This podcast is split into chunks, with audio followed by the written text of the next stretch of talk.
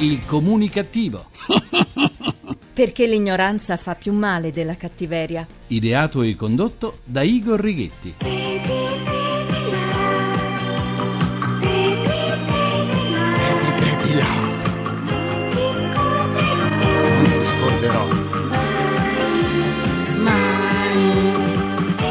Baby Baby Love, uno degli onorevoli successi dell'ex deputato Ilona Staller, in arte Cicciolina, che tra pochi giorni festeggerà il suo sessantesimo compleanno incassando la pensione da ex parlamentare di ben 3.108 euro lordi. Ilona Staller non cantava, sussurrava. Per essere sexy bisogna rasentare l'afonia. Meno si sente e più è sexy. Una canzone più stimolante di un lassativo che non consiglio ai portatori di apparecchi acustici in quanto sarebbero inutili. Capito?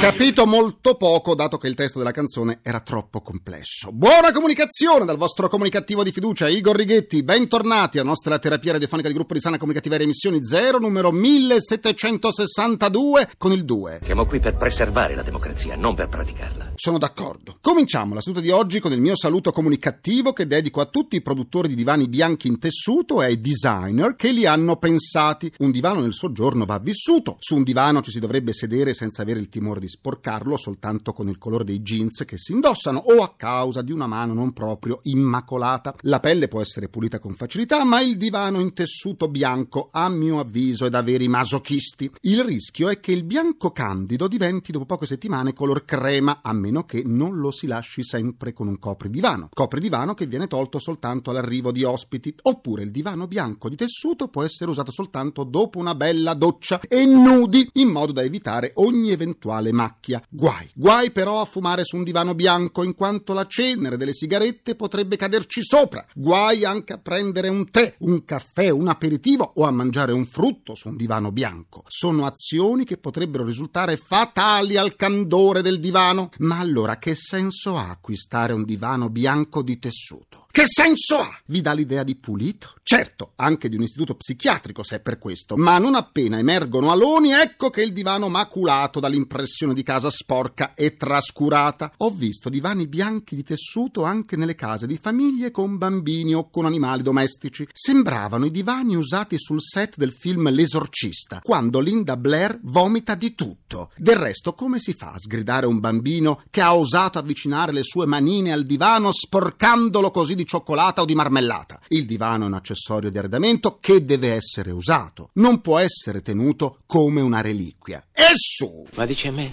Ma dici a me? Sì, dico a te. Ma dici a me? Sì, sì, dico a te che nel soggiorno è un divano bianco di tessuto. Per giorni ci hanno terrorizzati. Frammenti del vecchio satellite della NASA di 6 tonnellate che si distruggerà a contatto con l'atmosfera potrebbero cadere sull'Italia. Poi hanno precisato, colpiranno il nord Italia. Poi hanno ristretto l'area al centro-nord-est. Quindi si è parlato dell'Emilia-Romagna. E trovarsi frammenti di satellite americano tra le tagliatelle e ragù non sarebbe stato il massimo. A mio avviso ci saranno state anche scommesse clandestine. I pezzi di satellite cadranno sul Piemonte. No, sulla Lombardia. No, sull'Emilia Romagna. Il contatto con la Terra era previsto per venerdì sera, ma nessuno aveva considerato i ritardi sempre presenti sempre. Quindi si è parlato di una sola fascia temporale, quella che andava dalle 3.34 alle 4.12 di sabato, precisi, precisi, precisi. Tutti ci siamo chiesti come possiamo difenderci dalla pioggia di frammenti che ci cadrà sulla testa. Come?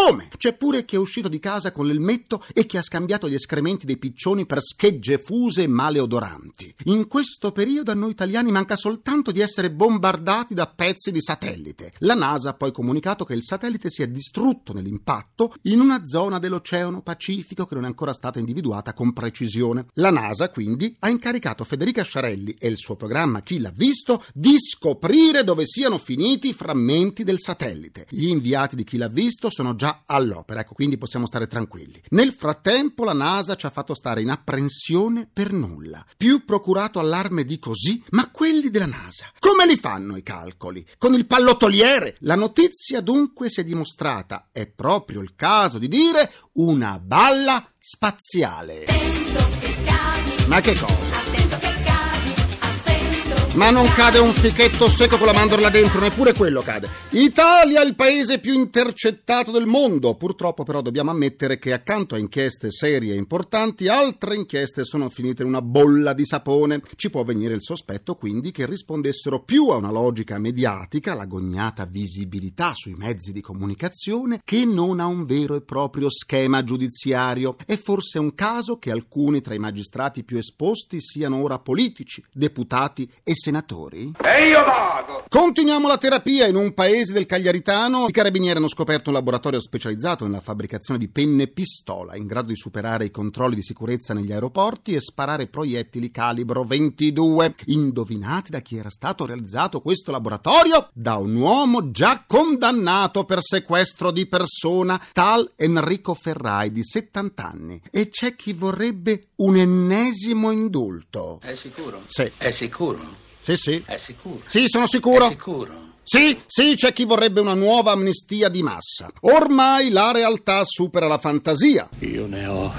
viste cose che voi umani non potreste immaginarvi. Eh, non più, mio caro, devi aggiornare la celebre frase. Ne vediamo di cose che voi non potreste immaginare. Nella capitale è stato sospeso e rischia licenziamento l'autista di Roma TPL, società che si occupa del trasporto pubblico nelle periferie romane, che il 7 settembre ha fermato l'autobus che stava guidando per prelevare denaro da un bancomat. Ma non è tutto. Eh no, l'autista ha fermato il mezzo in seconda fila, nonostante non ci fosse alcuna fermata e tra lo sconcerto e l'incredulità di passeggeri e testimoni è andato al bancomat come se l'interruzione di pubblico servizio fosse una cosa del tutto normale. Chi c'è sul bus? Ci sono tutti sull'autobus, a eccezione dell'autista al quale è andato a prelevare. L'episodio è stato filmato da un testimone, il quale ha dichiarato che l'autista prima di prelevare ha atteso in fila una decina di minuti. E dei passeggeri a bordo? Ma chi se ne frega dei passeggeri? Eh, l'importante è portare a casa lo stipendio a fine mese. Sì, l'azienda TPL replica che, fermo restando che si tratta di un comportamento non conforme e punibile, l'autista si sarebbe fermato al bancomat per 4 minuti 4. Ma che cosa cambia se sono 4 o 10 minuti? Che cosa? Il fatto sarebbe gravissimo anche se si fosse fermato soltanto 10 secondi 10. Come gravissimi sono stati gli episodi scoperti di autisti drogati o che guidavano con i gomiti in quanto avevano le mani impegnate a mandare messaggi con addirittura due cellulari, due. Quest'autista ha pure fermato l'autobus in mezzo alla strada in seconda fila, mettendo a repentaglio l'incolumità dei passeggeri che hanno pagato un biglietto. Sull'episodio molti media hanno scritto l'autista rischia persino il licenziamento. Rischia persino il licenziamento? Ma stiamo scherzando? Ma stiamo scherzando! Un autista che fa cose simili deve essere licenziato in tronco, immediatamente! Dovrebbero essere i sindacati stessi a volerlo per proteggere gli altri lavoratori, quelli che svolgono la propria professione in modo serio. C'è pure un video che lo riprende mentre attraversa la strada e fa il prelievo. Ma quest'autista non poteva aspettare di terminare il suo orario di lavoro.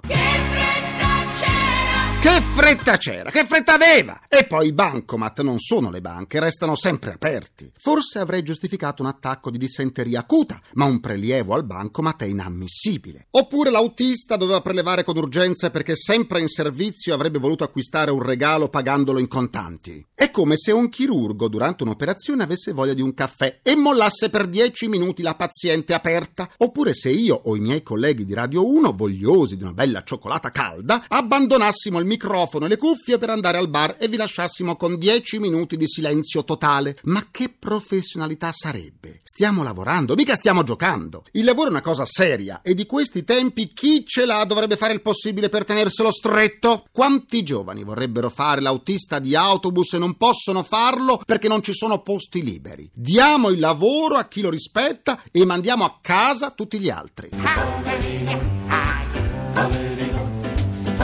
Eh, poveri noi sì. Chiede ora la linea al mio avatar per il nostro grrr, giornale radiocomunicativo che ci evita la colite. In una scuola elementare di Castellammare di Stabia, in provincia di Napoli, il padre di uno studente ha fatto irruzione e prima ha preso a schiaffi una maestra e poi ne ha presa per il collo un'altra che era intervenuta per cercare di difendere la collega. Sembra che il genitore abbia avuto questo atteggiamento così violento perché l'insegnante aveva ripreso il figlio per atteggiamenti non consoni a una scuola. In questo caso, per il padre del bambino, possiamo dire che si tratta di una persona veramente alla mano? Per la prima volta nella storia dell'Arabia Saudita, il re Abdullah ha annunciato il diritto di voto e di eleggibilità alle donne alle elezioni municipali del 2015. A seguito di questa decisione del monarca, posso dire che in Arabia Saudita il voto alle donne sembrava un'utopia, invece è diventato reale? Eh sì. Per ascoltare o scaricare le puntate in podcast andate sul sito comunicativo.rai.it. Per scambiarci un po' di sane comunicativerie vi aspetto sulla pagina Facebook del Comunicativo, facebook.com slash barra il comunicativo. C'è mia nonna su Facebook e l'ha cambiato pure lui. Dalla pagina Facebook del Comunicativo oggi saluto Daniele Diaco, Antonio Toscano, Michela Gambirasi, Gabriella Piva, Vito Incarbona e Matilde Mangold.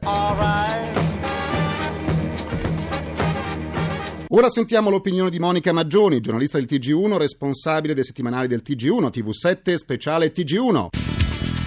I due punti del comunicativo. Buona comunicazione. Che cosa sta succedendo nel mondo arabo, in Medio Oriente, nel bacino del Mediterraneo e che fine ha fatto la primavera araba e le rivolte che abbiamo raccontato e le abbiamo descritte come la vittoria della generazione di Internet, delle speranze di democrazia e di modernizzazione di questi paesi. Andiamo a ricordarci innanzitutto come era cominciata. 17 dicembre scorso, Tunisia, un venditore ambulante tunisino si dà le fiamme per attuare una protesta pubblica. Con lui è iniziata la sollevazione che ha portato con sé tutta la Tunisia e ha portato fino alle dimissioni del presidente Ben Ali e a catena il contagio è arrivato in tutti i paesi arabi, andando in realtà a intaccare la struttura di regimi che nessuno di noi aveva mai immaginato che potessero crollare così in fretta. Certo si sapeva che c'era rabbia sotto traccia, ma in fondo era così da decenni e perché sarebbe dovuto cambiare tutto. Invece dalla Tunisia Tunisia, la protesta è arrivata in Egitto, in Libia, adesso la stiamo vedendo fino in Siria, però con esiti molto diversi fra loro. In tutti questi mesi abbiamo un po' tutti, e la maggior parte delle analisi hanno raccontato che dei regimi oppressivi erano stati in realtà soppiantati da una voglia di democrazia e di certo è così, ma non è solo così e lo stiamo scoprendo. Soprattutto vale la pena che cerchiamo di capire insieme che cosa è successo dopo, quando l'attenzione dei media si è un po' spenta e persino in questi giorni lo vedete, la guerra guerra in Libia facciamo un po' fatica a raccontarla, la raccontiamo in modo distratto. Una cosa accomunava certamente tutte queste ribellioni, un problema di tipo economico, un problema di limitazione della libertà e il non rispetto dei diritti umani, due su tutti, la libertà politica, quella religiosa e la condizione femminile. Ma le piazze che si sono scatenate non erano però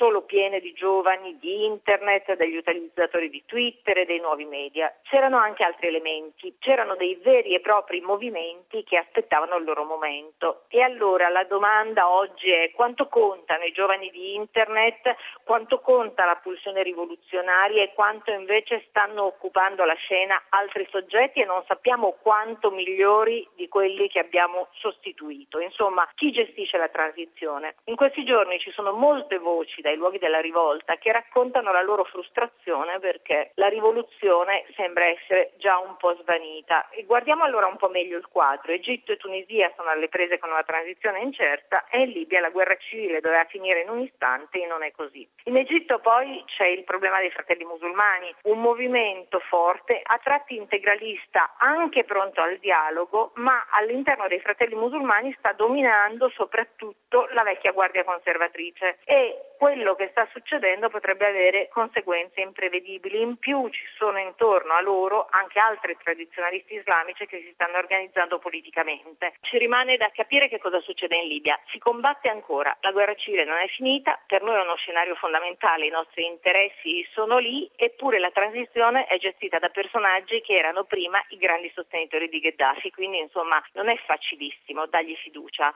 Nonostante questo, qualche giorno fa il vescovo di Tripoli che ho sentito diceva soprattutto non chiudete le porte, garantite apertura, garantite dialogo, non perdete questa occasione di dialogo con i nuovi, chiunque essi siano. Mi sembra un suggerimento importante da adottare, insomma senza idealizzare troppo, tenendo gli occhi ben aperti rispetto ai fondamentalismi che sono lì pronti a strumentalizzare tutte le crisi, probabilmente l'errore sarebbe l'eccesso di scetticismo e di chiusura. Dunque non si può immaginare che la democrazia nasca in una manciata di mesi, però anche noi tentiamo di rimanere molto attenti ma con uno sguardo aperto. Buona comunicazione a tutti.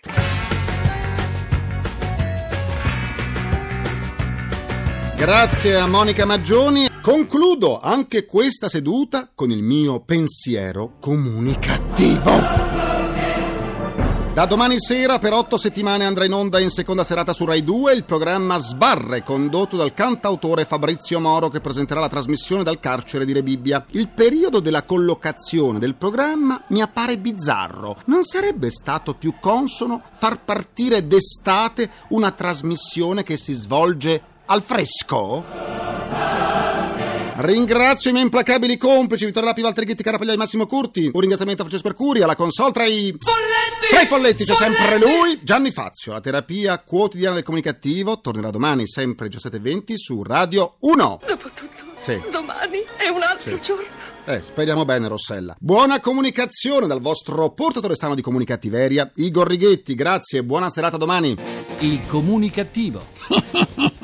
Perché l'ignoranza fa più male della cattiveria. Ideato e condotto da Igor Righetti.